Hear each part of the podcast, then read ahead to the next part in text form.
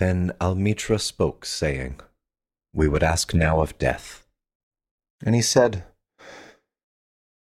You would know the secret of death, but how shall you find it unless you seek it in the heart of life? The owl, whose night-bound eyes are blind unto the day, cannot unveil the mystery of light.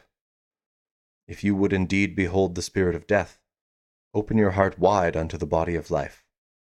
For life and death are one, even as the river and the sea are one.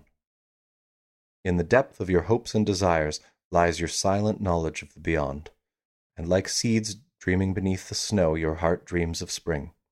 Trust the dreams, for in them is hidden the gate to eternity. Your fear of death is but the trembling of the shepherd when he stands before the king whose hand is to be laid upon him in honor. Is the shepherd not joyful beneath his trembling, that he shall wear the mark of the king? Yet is he not more mindful of his trembling?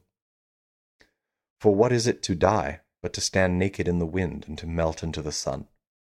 And what is it to cease breathing but to free the breath from its restless tides, that it may rise and expand and seek God unencumbered? Only when you drink from the river of silence shall you indeed sing. And when you have reached the mountain top, then you shall begin to climb. And when the earth shall claim your limbs, then shall you truly dance.